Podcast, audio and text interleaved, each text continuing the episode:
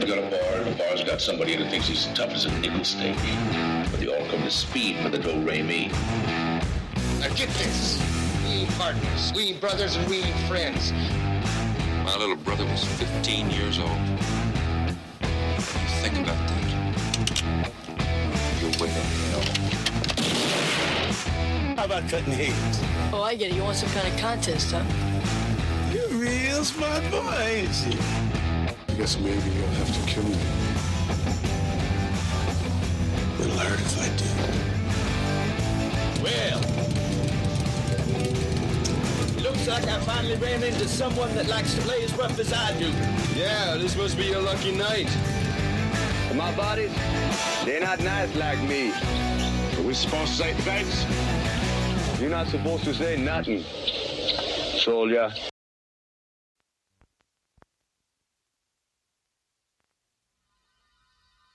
I'll be coming for her, and I'll be coming for you too. Sure you will. And I'll be waiting.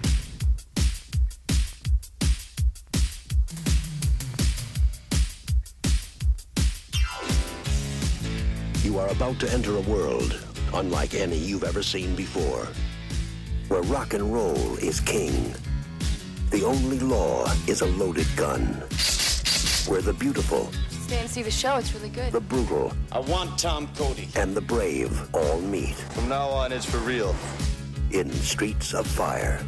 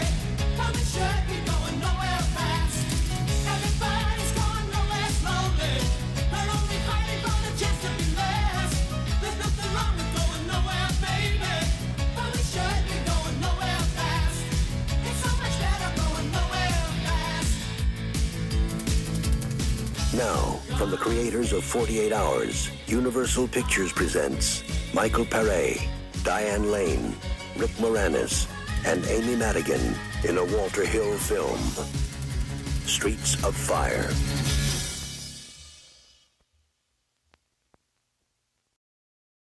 Hello, folks, and welcome to another episode of Last Call of Torchy's. I am one of your hosts, Gary Hill, and with me, as usual, is Lee Russell. How you doing, sir?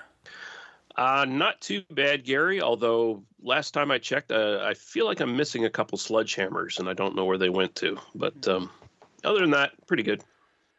Yeah, this is uh yeah, that could be a thing. especially especially in this universe. Yeah. with me as usual is uh, Mr. Cameron Scott. How you doing, sir? I'm doing fa- fantastic. There's there's bright neon fucking everywhere around here. How, how could um they afford all those fancy stage lights in such a bad neighborhood? I don't know. It's, it's strange, you know. It's, Seems like you'd be replacing those on the nightly. man, bad wiring or whatnot. Um, Uh, the Rick Moranis has got deep po- pockets, man. We can he can do this. he saved all that money on them clothes, you know. uh, yeah, we're here to talk um, about a film I've covered about probably four or five times by now. and I'm, I'm doing it again, y'all. Uh, Streets of Fire from 1984. Um, your cheap plot synopsis is a mercenary is hired to rescue his ex girlfriend, a singer who has been kidnapped by a motorcycle gang. Uh, this uh, is directed by, directed by Walter Hill, uh, written by Walter Hill and Larry Gross. This has uh, a big cast of some returning characters from um, other Walter Hill joints. Um, Michael Pare as, as Tom Cody, our, our hero, or is he? We'll talk about that. Uh, Diane Lane as uh, Ellen Aim. These are all welcome to the programs, by the way. Uh, Rick Moranis as Billy Fish. Amy Madigan, Amy Madigan as McCoy. Willem Dafoe as Raven. Deborah Van, Van Valkenburgh as Riva. Uh, Tom's sister. Welcome back to the show from the Warriors. Mm-hmm. Richard Lawson as, Ed Price, uh, our, our African American cop. Rick Rossovich as Officer Cooley, our, our white uh, token white cop. From uh, yeah, Terminator same year, Top Gun a couple years later. So he's he's Yeah. stuff, you know. Bill Paxton first appearance as Clyde the bartender. Um, Lee fucking Ving, I gotta say put the Mm. fucking in there as Greer as uh, Ravens number two. You got the Sorels up in this motherfucker.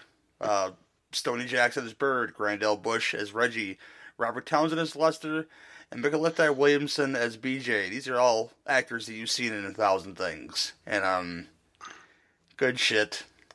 E.G. Daily shows us uh, shows up as Baby Doll, uh, looking very cute in this movie, of course. Yeah. And uh, welcome back to the program, Lynn Thigpen as Motor Woman, uh, running the Mhm. train, but not running the train. Running the train poorly. Oh yeah, well, she, can't, she can't go, man. The Bombers are pissed off, man. um, Ed she, I gotta, I gotta mention he shows up. Ed Begley Jr. shows up as, as as a hobo called Ben Gunn in in a hilarious scene, and um, Gozer the Gozerian herself, Marine Jahan, shows up as Mm. the Torchy's dancer, and boy, can she dance her ass off in this movie. Well, Wow, was that, That- Gozer? Was that, really Gozer? Yes, it's the same same actress. Hot damn. hats off. Hats off. Yeah. Skirts off. Yeah, exactly. Yeah, that too. I love this film. People know this, so I'm gonna kick it to one of my co-hosts first, and um, that's Lee. Uh, what do you think, sir? Uh, this was another first time watch for me uh, out of the Walter Hill canon. So um, I did kind of know what this was about. So hence I was able to, you know, think of something that would pair, I think, fairly well with it for our uh, Patreon episode that we're going to do. Um, but yeah, th- it did. It was still quite surprising, even though I kind of knew like the general plot synopsis of it. Um, really interesting kind of mix of uh, sort of a noir, a biker movie. Uh, it's a musical, but you know, not the annoying kind of musical where people are singing dialogue. It's just you know, there's a lot of act bands and stuff, and you get to see them play full songs and shit like that, which is always cool. Um, it seems like it's kind of set in a strange dystopian world of some sort, where it's like the 1950s fashions and styles never stopped, and we're in the 80s now, and it's still sort of going strong. Um, it's kind of like an alternate reality that's like this highly stylized noir world with like a comic book tone. And i guess looking into the background of this a little bit they essentially were like we want to make a perfect like comic book movie again. We, we want to do like the warriors over again in a way. Um but i would argue it's def this is definitely not style over substance uh once we get into the discussion of this thing. Um but yeah, uh, I really enjoyed this first time watch. I'm definitely going to go back to it, and uh, yeah, uh, we'll we'll get into our sort of deeper thoughts on this. But uh, I thought it was really good. Cool, Cameron. Uh, well, this was not a, uh first time watch for me. This is maybe a third or a fourth time watch. I had not traveled down the streets of fire very often. I hadn't probably seen this since the 90s, and I forgot how goddamn good it was. Uh, I forgot how star-studded it was, and uh, seeing you know young William Dafoe and a young dick-headed uh, Rick Moranis in it. you know, it it was uh, not shot in the in the physical style of Sin City, but it felt like a movie that was in that same kind of genre. Right. Film, film noir meets you know comic book style, and I love it. I love it from the first frame when it says you know a rock and roll fable. It is. It's just. Uh, it, it's it's great. It's got the. We'll probably talk about this a little bit more, but Ry Cooder, enough Mm. said. I mean, what else do you need to say about that that score? And William Dafoe just hamming it up. It's it's it's great for all the right reasons. Uh, it's uh, you know, is it a perfect movie? No, but I mean, uh, it's in this, you know, the first time I think we get uh, Torchy's referenced by name. Yeah, I think so. yeah, I think you know for thumbs up for that, you know. But uh, yeah, it is a little bit. It, it kind of reeks of the Warriors, but you know, every good director dips back into the well a little bit. I think you know, but uh, I, I, I love it. I love it for for the action, for the the, the rock and roll, uh, the great cast. It's uh, it's almost an impeccable film. I love this film. People people know this. You know, when usually when they say, "Hey, we're doing Streets of Fire," and it's a friend of mine. They say they, they usually call on me to say, "Hey, he likes this movie, so let's do it." um, there's so many things about this film that I love. I mean, it, kicks it kicks right into gear with um, Ellen Aim and the Attackers performance, which is not Diane Lane singing people, but she's she's working her ass off uh, to Mhm. look like she is. Uh, much like another She's giving it her best. she, she is giving it her best. Um, you, you get you get right away, come out of the gate, you you know what kind of film you're going to get, which is basically a couple years later the, the opening to Double Dragon. if, if, if you think about it, you know, you, you, see Double Dragon, these these thugs walk up. Uh, she doesn't get punched in the gut, I don't think, which is terrible No. in that, that video game. But uh, gets taken away, and of course, Billy and Jimmy have to go after her. And uh, in this case, Tom, Tom Cody's called back for from, uh, I guess, being on, on furlough from the army to to come um, help a tense situation and rescue his, his ex girl, uh, whether he wants to or not, basically. Um, yeah, I don't think he really wants to. he doesn't really want to. No. I don't doesn't think he wanna- gives a shit. Yeah, he doesn't want to do anything. He just kind of sleepwalks through this shit. He's like, "Oh, I guess we have to do this." Like I'm too cool for school, I guess. Mm-hmm. Uh, go if you guys ever seen him before, you know, going into it, guys, just know that Tom Cody is about eighty five percent an asshole in this movie. You know, th- throughout, you know. Apparently, Michael Paré was an asshole as well. Big surprise. Yeah. Apparently, him and Rick Moranis did not get along, and like he wanted to punch Rick Moranis in the face, and it's like, come on, really, Mm. Ricky? You know, you want to punch Ricky in the face? No, no, I ain't having it. Um, yeah, everything the, the the cars and the the motorcycles and I'm not a gun enthusiast, but I'm a I'm a I'm a big fan of the TV show The Rifleman. So the the gun that he uses really makes me happy in this movie. Just uh, blowing Mhm. up motorcycles. I'm just a fan of any movie where the where the guy's gearing up, you know. And so when he goes and buys those guns from the uh, the uh, mech- auto mechanic contact that he has or whatever, it's like, yeah, this guy he left this shit as payment because he couldn't, you know, pay for his car or whatever the fuck. So it's just like, you know, okay, here's the tools he's going to use when we finally get to the scene where he's got to use them and shit. And I always like that. He already had the jacket, so he was uh, he was one up right there. So, Mm-hmm. Yep.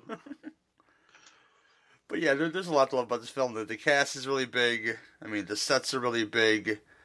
They they made it look like you know basically downtown Chicago would look if it was in like a dystopian, possibly 1950s future slash whatever. And Yeah. it looks it looks really good. it looks lived in, right? Like, you- like I was saying, it's like it's not just style over substance of this film. It, it, it the world feels lived in. Uh, the characters themselves, I, I'll s- I'll kind of argue, kind of surface level for the most part, kind of archetypes more than anything else. But um, I mean, sort of, sort of had the same thing in the Warriors. I, it's it's not a complaint. Um, although There's I, not a lot of depth to the characters, but I can live with that.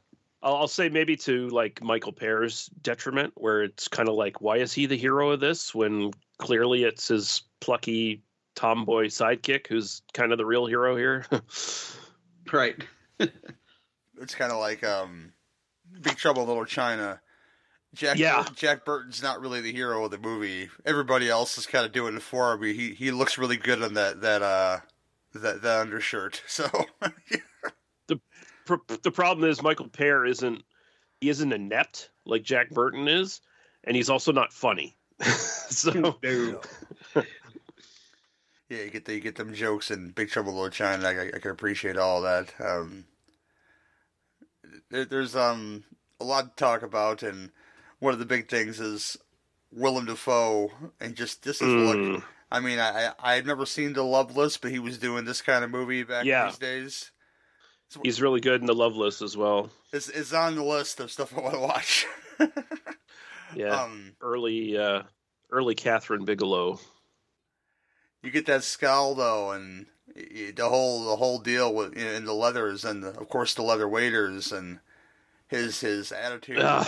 throughout the whole movie is just spot on. Until of course he gets he gets bitched out at the end and starts crying like LeBron James. Uh, when that lip starts quivering, Oh, yeah. that lip Oh, starts yeah. quivering, it's just like, oh, you broke. You just broke there, Willem. Come on. You broke. Um, do you guys are you guys familiar with the uh, the actor uh, Richard Widmark? yes, Who was uh, yeah, so he was in a bunch of noirs and stuff, and he's famously Tommy Udo, um, who you know pushes a uh, old woman down the stairs in her wheelchair in a very shocking moment in a movie. Um, but yeah, he he really struck me as like doing Richard Widmark if Richard Widmark was a greaser biker who was into wearing like S and M gear all the time. Like it, it, it's a very interesting performance and, and pretty effective. Like as far as like a memorable performance, although uh, you're sort of right, Gary. Like he kind of bitches out at the end, and he's not really. That's enough. That's like probably one of the biggest problems with this film uh, overall is that he's not really a threat. I don't really feel like he's a threat necessarily to our hero at all. Like I mean, uh, he thinks he's a threat. yeah, But he's not really. no, He's only a threat by sheer numbers alone. Yeah, Michael Paré never has any problems. Like his problems all stem from his relationship with his ex girlfriend. Like that that's his biggest uh, problem in the entire movie. The rest of it, he just kind of he just topples guys and and he he may he maybe gets a little get a little close to being beaten by Raven at the end in the fight, but it's it doesn't feel like he's ever in really danger of losing. And the, and the the end fight, as much as I like it, doesn't make sense to me. They start out with the sledgehammers. Mm-hmm. Like, where do you start out with sledgehammers and then go to fists? I mean, I like it, but it just logistically just doesn't make a lot of sense. And when William Dafoe gets bested, and he just he does kind of bitch out at the end, it's just like really disappointing to an extent. You know, Yeah. I mean, it, it it doesn't make me hate the movie at all. But uh, yeah, it's just it's, it is interesting how this movie um, is a bit of a departure for William Hill, uh, Walter Hill in the sense that um, it's kind of bloodless. Uh, It's it's mostly bloodless, and there's like no deaths in it, as far as I can recall. Like no one's killed. Um, it's just you know fights. It, it's it's it's kind of like a teen uh movie from the 50s or whatever right like a teen biker movie or something like that where it was sort of targeted towards a teenage audience and they weren't going to necessarily have any actual deaths in it it was just you know, like the the motorcycle gang rides in and then like the high school uh hero or whatever beats the the biker in the final fight or whatever and they slink off and he gets the girl or whatever kind of thing This is probably Walter Hill's one and only PG rated film. So Mm. if they would have pushed that envelope to the R, which the only thing as far like I said, bloodless film is would be a fight to the death in the end, where one of them did die. That that Yeah. that'd be the push to the. Because besides that, it's written in a way to where it feels like um like an like an adventure, like the Warriors in a lot, in a lot of ways, like them going from place to place, and but without all the profanity. But the violence is still kind of there, but it's more Mhm. playful. You could you could tell what you're going to get at the beginning of the film, but you know after after the Ellen Ellen's kidnapping, to where he goes to Riva's restaurant, his sister's restaurant, and um, he's having it out with this this this greaser gang in in the leather jackets. And yeah he's the one guy pulls a knife on him. He he basically bitch slaps him four times and takes the knife from him. He goes, "Try it again." You know. uh, love that. I love that scene. So Uh, you, it's, kind, uh, you kind of know what kind of violence you're getting in this movie. Like just from that scene on, is it's Mhm. it's gonna be very comic book. It's gonna be very comical. A lot, lots of you know. Once you get to the the, um, the scene at Torchy's where these blowing up the the bomber's motorcycles. You're gonna get lots of you know fires and explosions, perhaps, but not really. But A, Yeah. a lot of like GI Joe slash A Team kind of explosions where Yes. things are blowing up left and right, but nobody's really getting destroyed over it. They're all like limping away from the, the destruction. Yeah. you could tell that Steve maybe may have been seriously injured, but not dead at, at the the massacre, but not really at Torchy's. Yeah, like one one guy gets shot by what's her name, the uh, the sidekick uh, character when she's you know holding the gun on them in their in their uh, card card playing room or whatever while uh, while Tom Cody's rescuing uh, Ellen. Um, she she does shoot like the one guy who like jumps at her, you know, to call her bluff or whatever, but she shoots him like in the fucking leg or something. So that like that's about as hard as it goes. Yeah, it's true. It's very true. The, the violence is very low key in this movie, but I don't think it really hurts it for me. In, No. in a film like this, that's so that's so goddamn cartoony and so, like I said, p- pick a video game that came after this. There, there- there's so many of them that you know have, Mhm. have aped films like this. If, if they haven't, you know, aped totally, just just hey, I watched Streets of Violence, but let's let's make Streets of Rage and make it a put, put a robot man in there and shit. Yeah.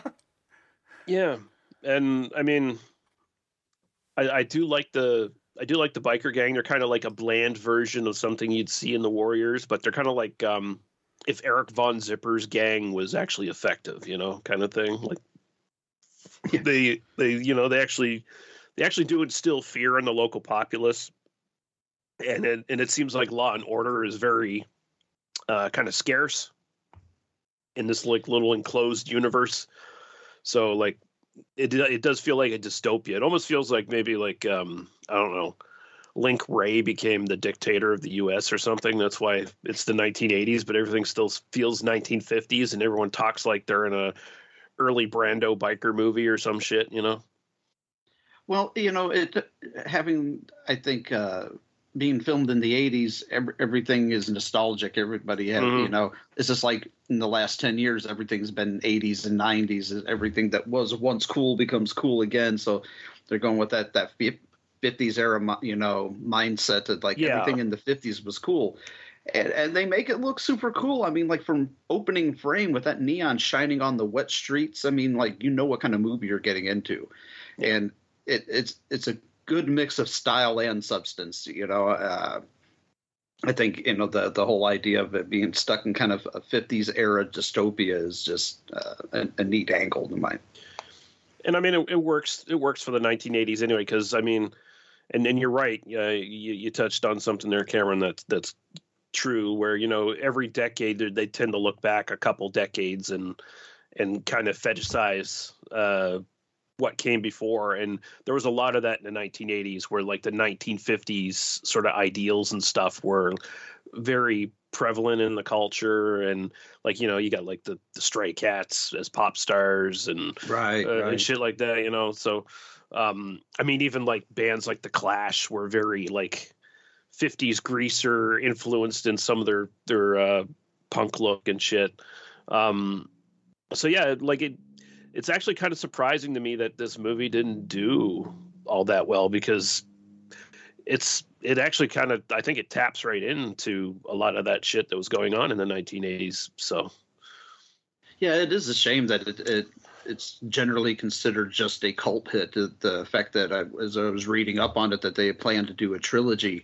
just blows my mind. The the fact that this bombed and we never Mm. got to see you know those other two uh, sequels. Uh did you guys have you any of you, either one of you seen the uh, Albert Pyun Road to uh, Hell. Road to Hell? I, I have seen it. Yeah. I have interviewed Albert and his wife, and um, for a sloppy seconds show, long long time ago, and um, I'll ask you: Have you seen it, Lee? Have you, have you- watched it? I I looked at the trailer and I was like, yeah, that's uh that's an Albert Pyun green screen film. That's that's for sure. There's a there's a lot of meat on the bones though, and, and I'll tell you, Mm. it's, it's not the same film as this, but it feels more like a like a one act stage play, to where Oh yeah. McCoy is dead, Ellen is dead, they have a child together that he's trying to get back to, but he's basically stuck in purgatory. Oh. And it's it's it's nothing like this movie at all. But Mm-hmm. it's it's it's different, but it's it's it's probably I would say one of the more um, enjoyable enjoy- enjoyable, but uh, unfortunately not seen Albert Pyun films. I don't think he ever had a distribution for it, but if you contact his website or, or him, he's he's very he's active on Facebook. So was his wife. I'm sure they can get you some kind of rental to watch it because a physical copy is is very expensive. Oh, yeah. That's how I saw it was renting it through the website, and I was kind of torn on it. I watched it twice. I like I, I, I, I wanted to like it. I mean, I guess I, could say I, I, I liked it, but I didn't love it. Mhm.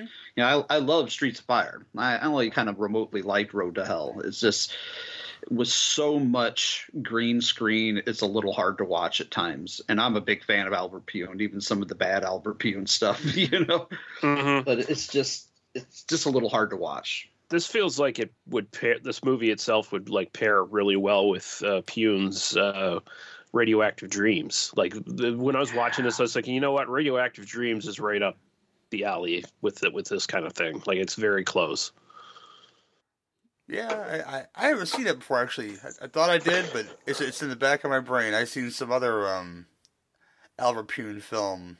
That's not that film. I think I have to check it out Mhm. now.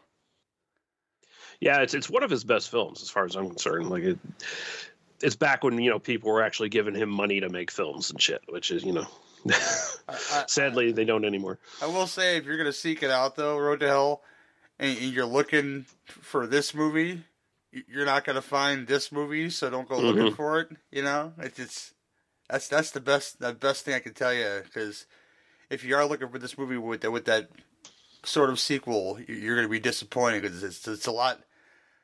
There's a lot of heart to that film, and I think that's why, why I watched it like three times when, when I when I had the, had the opportunity to watch a screener, and uh, it was uh, it's, it's good to me. I, I shared it with a couple friends, and they they they uh they dug it too. So I guess it depends on your personal taste and what you're looking for, and it's not this though. Unfortunately, unfortunately, unfortunately, you know it, it it's matured. It's matured quite a bit. Let's put it. I'll, I'll put it the best way I can put it.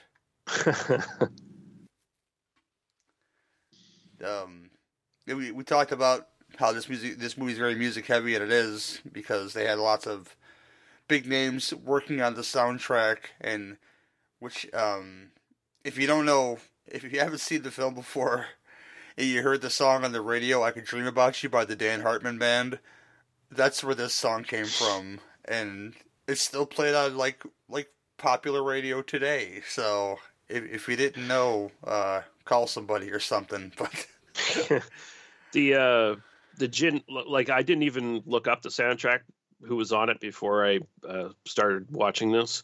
And then like the opening song is like that has to be a jim steinman uh song. Like it it, it it's like i could picture meatloaf there singing that shit. So it's like and then uh, lo and behold yeah it is right?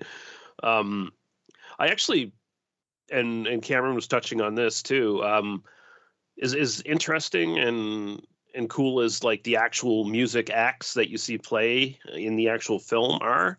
Um, I actually really like just the soundtrack. It's uh, the uh, the score itself from Cooder. I think it's actually better than the the uh, musical acts that you watch on screen. Uh, I- I'd I agree. yeah, I think it's really really good. And like at one point, there's even a a, a cover of Link Wray's Rumble at the end there when before the final fight or whatever. I was just like, yeah, this is this is good shit. This is really good shit. Well, it sets the tone and sets the mood for it so well. I mean, e- every every movie, just about every movie, would uh, benefit from a Ray Cooder soundtrack, Yeah. and also benefit from a Peter Jason crooked cop cameo. oh, he said he says an uncomfortable line, but you know it, it's uh it's meant to be you know hurtful to to to the the Sorels in their race. You know. yeah. I, f- I f- I feel bad for the Sorels. Like, did they did they ever get any compensation for losing their their tour bus and their thousand dollars they had on it? I don't think they did. Did they? They got Billy Fish behind them now, baby. They're going to be big stars. Oh, okay. yeah, they got a contract, so they, they didn't make out too bad. they're uh they're, they're back to you know wearing they probably had, I think they had better suits in the end of the movie they did you know in the during on the, on the bus they look more shiny when um Ellen Aim and the attackers are belting out "Tonight is what it means to be young," which is people say it's the better song than "Nowhere Fast." I don't think so, but it, it, that's just me talking. you know. Oh, I think Nowhere Fast is better too, by far.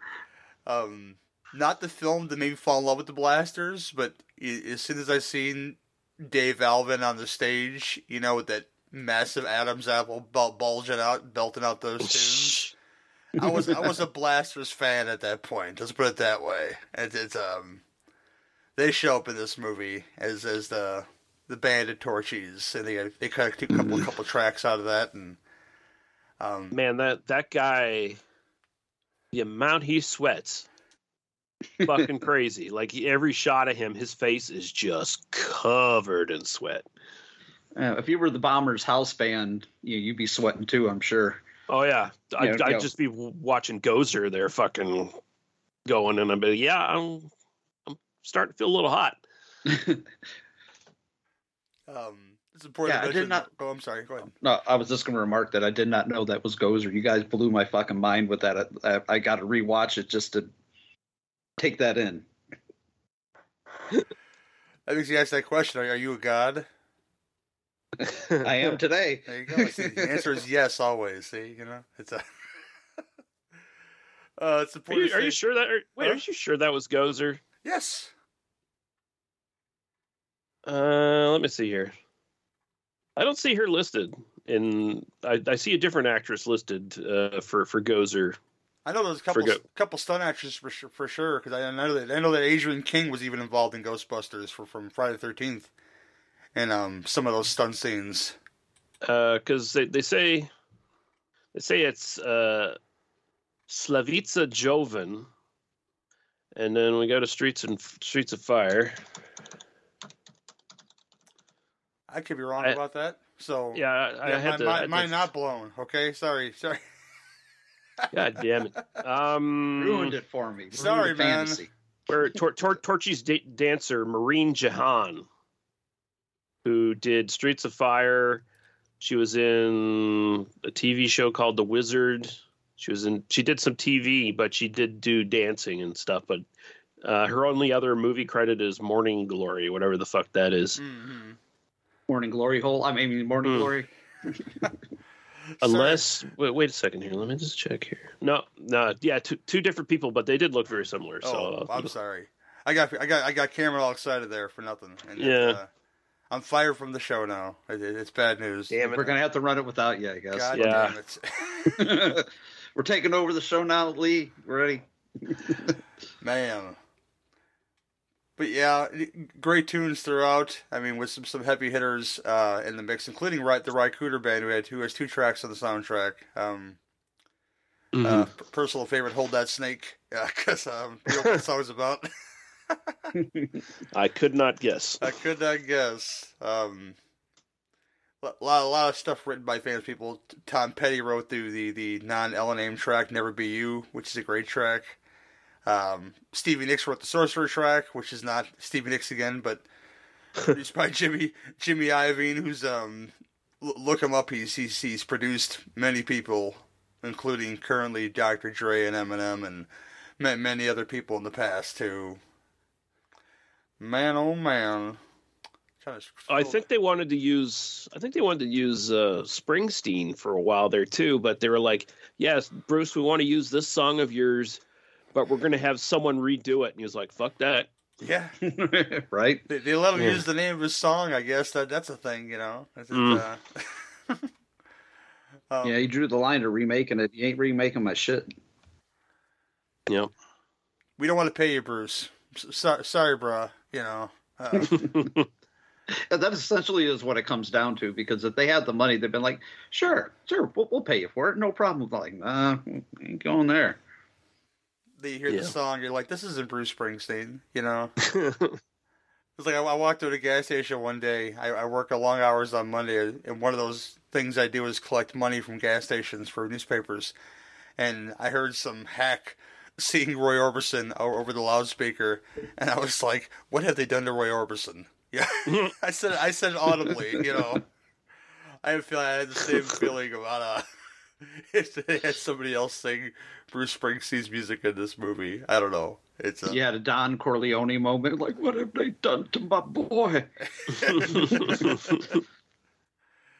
Uh, I thought I, I watched the extras on on the original um DVD long ago. I, I don't know the Scream Factory, the Shout Factory one. I'm gonna have to get that one of these days. You know when they stop fucking around and give it a 4K like they've been doing, um, because it's out of print now.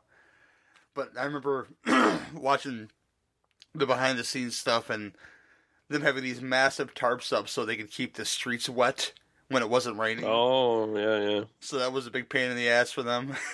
was keep, keeping these streets as damp as possible.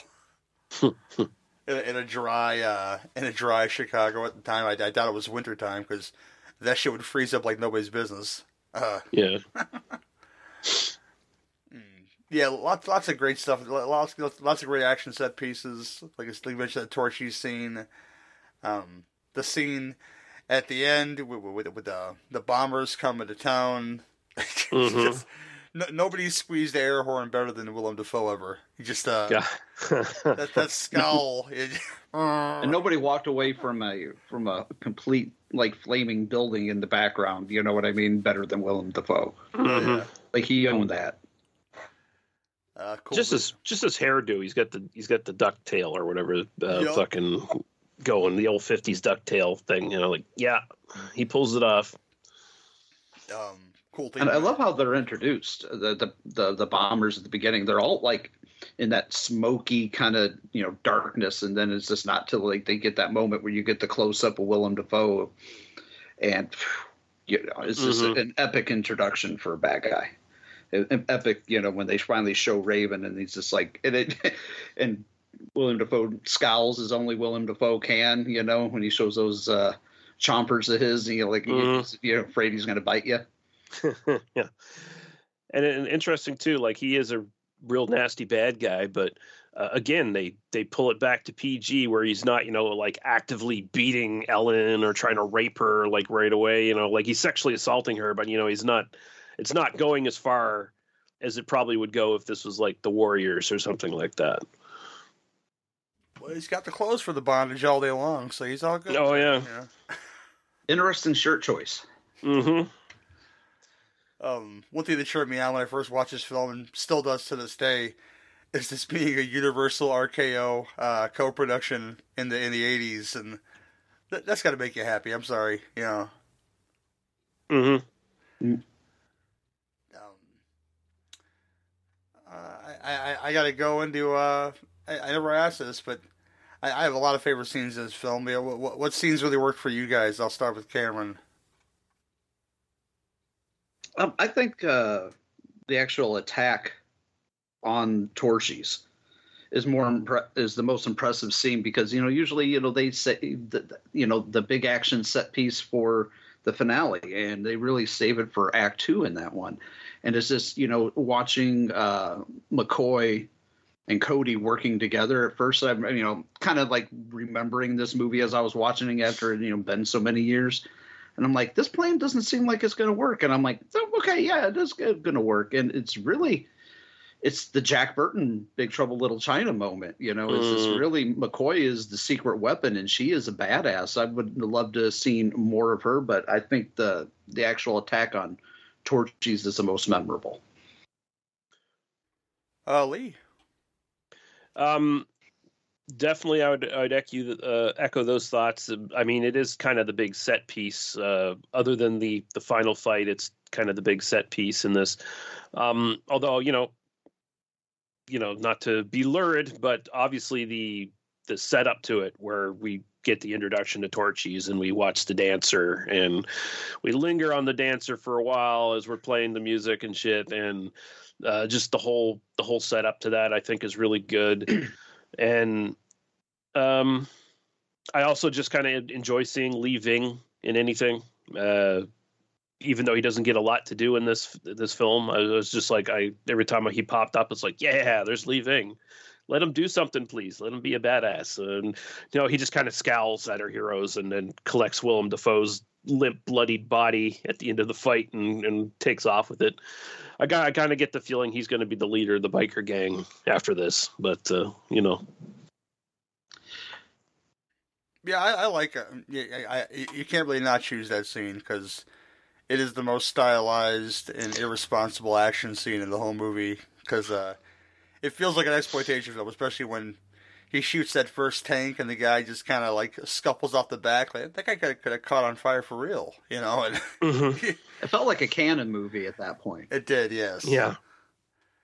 Um, but I, I love everything about this film. I, I love the the motorcycles and them looking, you know, beat up and stuff. And it says here, uh, more than 50 motorcycles and their drivers were featured as the bombers. They were chosen from 200 members of real LA-based clubs like the Crusaders and the Heathen. So they, they use real, um, real MCs to cast out the bombers, which I thought was pretty cool. Yeah.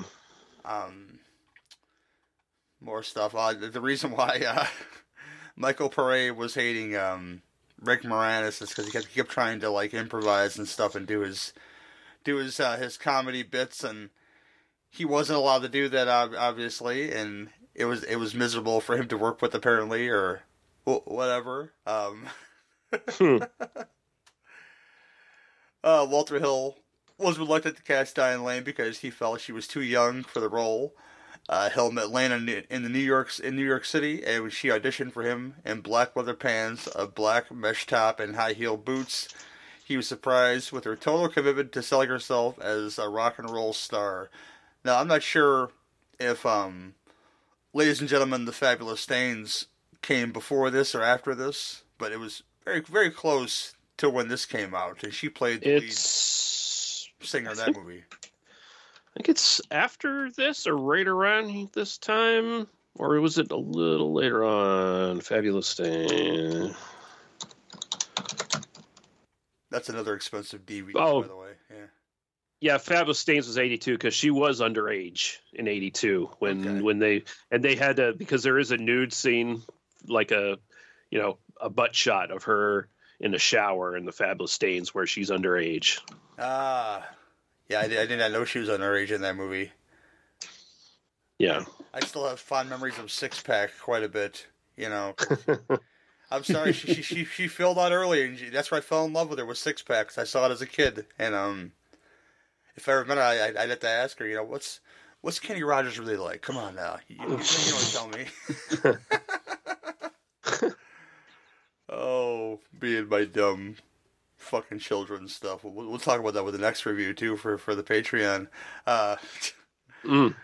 um, have a great time with this film always, and it's one of those films where people watch it and they'll do like reviews or like talk to me about it that are on the fence and want to get technical about things, and then I say, you know what, everything you're saying is right, but I still fucking love it, so I, I can't fault you, brother. You know, but you're you're wrong at the same time. You know. um, I'll kick it uh, back to Lee. Um, anything else he wants to talk about? And um, yeah, go for it, man. Uh, no, I I enjoyed this quite a bit. Like I said, first time watch, and I enjoyed it quite a bit. Um, everything everything sort of fires on all cylinders. I mean, it, it's kind of it's kind of light in in story and and characterizations and stuff. It's all very surface level stuff, but it's really well done surface level stuff. And then the actual world that the surface level stuff is put into, again, it feels kind of lived in, so it, it sells it a bit better and it's it's just kind of fun, light comic book stuff. Um, again, not hyper violent. Um, the probably the most scandalous thing is that dance at Torchy's, where you know that's that's where you're skirting the PG uh, rating a little bit right there. But otherwise, everything's just kind of enjoyable to watch. It's kind of one of those movies that you would always watch on like a you know Saturday after Saturday afternoon, Sunday afternoon, or whatever. You'd probably catch it on TV. That kind of movie. Um, if I'd seen this back when I was a kid, it probably would have been one of those ones that I I'd have a lot of nostalgia for. Uh, and the music's great. yeah, this is really good. Uh, I, I wouldn't say it's necessarily Warriors level or anything like that, but you know, it's a good companion piece at the very least, and it's got fun fun performances. So uh, thumbs up. Cameron. Uh, I agree with a lot of what uh, Lee had to say on this. It's it's good fun. It, the the threat never feels quite real. It feels it feels PG thirteen, but that's not a negative to the film. it feels like it could be set in the same that same universe as the Warriors. Like if the Warriors were to pass by in the background in a shot, you would not be surprised whatsoever. Mm-hmm.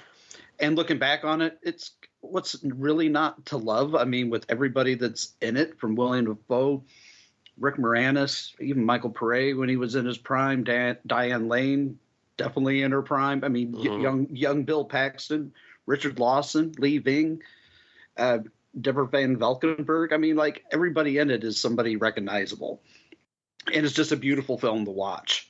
It- every you know every frame of it feels pretty much like a painting like it's very well orchestrated and i love the idea of making this comic bookish you know where the action is real but you know the violence is a little just a little off kilter a little hokey not quite so you know bloodstained as most of walter hill stuff would be but it's a good it's a good lot of fun. I get a lot of nostalgic vibes from this movie.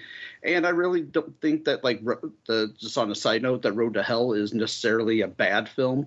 It plays almost like a nightmarish uh, like a fever dream that the cody character would have had. Mm. and uh, you know i, I would have the one problem i have with this movie uh, and i have one issue is it feels like the middle chapter of a bigger story Yeah. I think that might have came from the idea that they were going to do a trilogy, so they felt like, okay, we're, we're already going to have these uh, characters entrenched in this, you know, just damp fucking city, you know, landscape, uh, you know, they're stuck in a weird '50s dystopia. I I, I feel like it, there's it's a smaller part of a much bigger story. If I'm making any sense there. Mm-hmm. But if that was to have any one real issue with the movie, that's it. But it's it's great. It's a, it was a fun fun rewatch. Um, I, I got to give my MVP of the movie, which I I think because it's written the part was written for a man, uh, McCoy, in the movie Mm. was supposed to be Mendez, and possibly played by Edward James Olmos. So for her to take this role on, and I think the script changed very much for her to be this spunky, like I, I I'd say, the biggest action hero of the movie.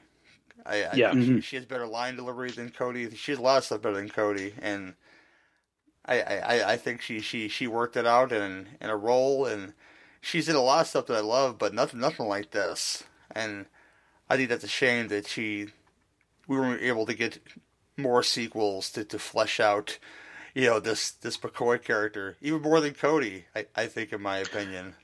Oh yeah, I'd, I'd rather watch a, a film with her as the lead than uh, you just take Cody right out of the damn thing. Honestly. Yeah, you could have done a McCoy uh, fucking spin-off movie, and I'd have been happy with that. Mm-hmm. Um, I love the cars. I mean, I love I love the scenery. Uh, apparently, they did get hit with some some inclement weather. Uh, of course, in Chicago, I think it was it was filmed around the winter time because they had rain, hail, and, and snow uh, plaguing their their production. so So so probably either early winter or late winter when the you know temperatures are warmer. Yep. When you watch it though, you are you are from the area. That that is Lower Wacker Drive, and it, it kind of gives you the feels if you're from the area. And just even even me going to Suzanne's house, I I'll get off the train and just go walk that way, and uh g- g- go hit the Billy Goat Tavern and go have a bur- go have a chibuka chibuka, and um. That's, that's not the talk anymore. Originally, you know, during the sketch, they used to talk like that in that place in the original Billy Goat Tavern. Um, but I go go to Lower Wacker Drive and just see those those pylons and that are still there and trains coming above. It gives you the feel of this movie, like all, all, all the feels, you know. And I just uh, I love everything about it. The soundtrack, the the, the Ry Cooder score, and uh, I'm always a sucker for a Studebaker because I'm I'm I'm a Muppets fan. People, it's it's Fozzie's car all, all day long. Uh, uh, I hate to read the Muppets into it, but I, I will if I can. But um, yeah, the Muppets take Lower Wacker Drive. The Muppets take Lower Wacker Drive. Muppets yes. take torches. Muppets take torches. There you go. I would- There's the epic crossover that we need. These film right. these films write themselves, people. Okay, they just do. Miss Piggy gets da- uh, jealous of the uh, torches dancer. If if they replaced Muppets in this movie, I would not reject that idea. Who would be? Oh, yeah. Who would be the leather daddy? Oh, Oh, that's the thing now, right? Yeah, where it's like either if who do you who do you keep human or do you who do you turn into a Muppet? Well, I, I mean, I guess you keep Michael Paré human because he's the straight man that you bounce all the Muppets off of, right? No, you keep Gozer the dancer. the one human. uh, it'd be Kermit to go seek out Miss Piggy, and she's not really worth it at that point, so he just leaves her there to get Yeah. literally porked by the bombers. You know. But Besides, they're going to let her go in a couple of weeks anyway, right? Oh yeah. that that meat has been brined. It's no longer good to them. I gotta stop it. yeah, what? Yeah, yeah what, what's what's William Dafoe's threat? Like uh, the movie is so you know kind of like uh, PG-ish and stuff. I almost kind of believe that was his intentions. Like, hey, I just want you to date me for two weeks and then I'll let you go. I'll, That seems like basically what the threat is. I'll cut some bacon off your back while I'll have breakfast. You know. Just a little backstrap. little backstrap. We're horrible people. We're horrible. Yeah, well, That's okay. That's okay though. Wouldn't have it any other way. I didn't think I was gonna go there. I'm crying now, though, guys. Fuck it. oh my gosh, that's uh about the end of this one. This is where I'll tell Lee uh to push his show. Uh, yeah. Uh, if you want to hear me talk about movies with uh, my uh, co-host uh, Lady Lee and sometimes co-hosts uh, Paul and Dan, and uh, the occasional guest host, you've heard Gary on there several times, and you'll hear Cameron on there in the near future sometime. Um, go to tmbdos.podbean.com where you can find my podcast. They must be destroyed on site, and we talk about a little bit of everything. So. There's a little something there for everybody uh, if you did no, no matter what the genre is Cool, Cameron. Um, I'm still kicking it at Cinema Degeneration to Podbean. We're pretty much everywhere you can get your podcasts. Uh, here lately, I've been churning out a couple of the, the regular shows Grindhouse Pizzeria, sequel to Deja Vu. But I have uh, de- debuted two new shows here in the last uh, week, week and a half. Uh, one called Simply Short Sundays, little micro size 10, 15 minute reviews, and then a a strange show I'm doing called Without Warning, Warning where I call up my friend Corey Dawson out of the blue and test his uh, pop culture knowledge with a random topic that he has no idea, uh, no preface to it at all. He has no idea what we're getting into. So sometimes I stump him, sometimes I don't. It's uh, been an interesting kind of run of shows. Cool. Yeah, all, all my Legion stuff, and oh, I, I forgot to mention something. Um, we don't get much much Walter Hill news, but uh, F- F- Funko has released the Warriors board game, and it looks it looks pretty badass. And my friend has already bought it. I'm ready to go get drunk and play it together very soon. So there- might be a video or something at some point in time of us playing this game. But um, I'm not sure it'd be as fun as the Warriors video game. But uh, it's a card. Mm. It's a card and dice ba- base game, and it, it looks like a lot of fun. I gotta say, I've seen the board, and it- it's just um, bless them for, for, for making that happen. You know, go uh, It, it looks like a lot of fun. I, I'm a big avid board game fanatic, and I've almost thought about buying it because the same company is doing a My Bloody Valentine board game as well. nice. oh really Yeah. And I will, I will, I will uh, stress. have, have to get back to me on that. Let me know if it's worth the It's worth okay. the, the bones. I will stress this: go to your local hobby shop and, and, and buy it. Don't don't go to fucking Target and buy it. Uh, I I hate when I see the cards without humanity and stuff on the shelf at Target. I always hide them because I want folks to go to their local hobby shop and go buy this stuff. This is a support their local comic shop and hobby shop, and this yeah is, this so- is stuff you should do, people. You know. support the people who actually care about that shit not just the big fucking box stores that are just selling it because they're selling it Yeah, they're just checking box number 37 on the list of what they got to buy. Yeah.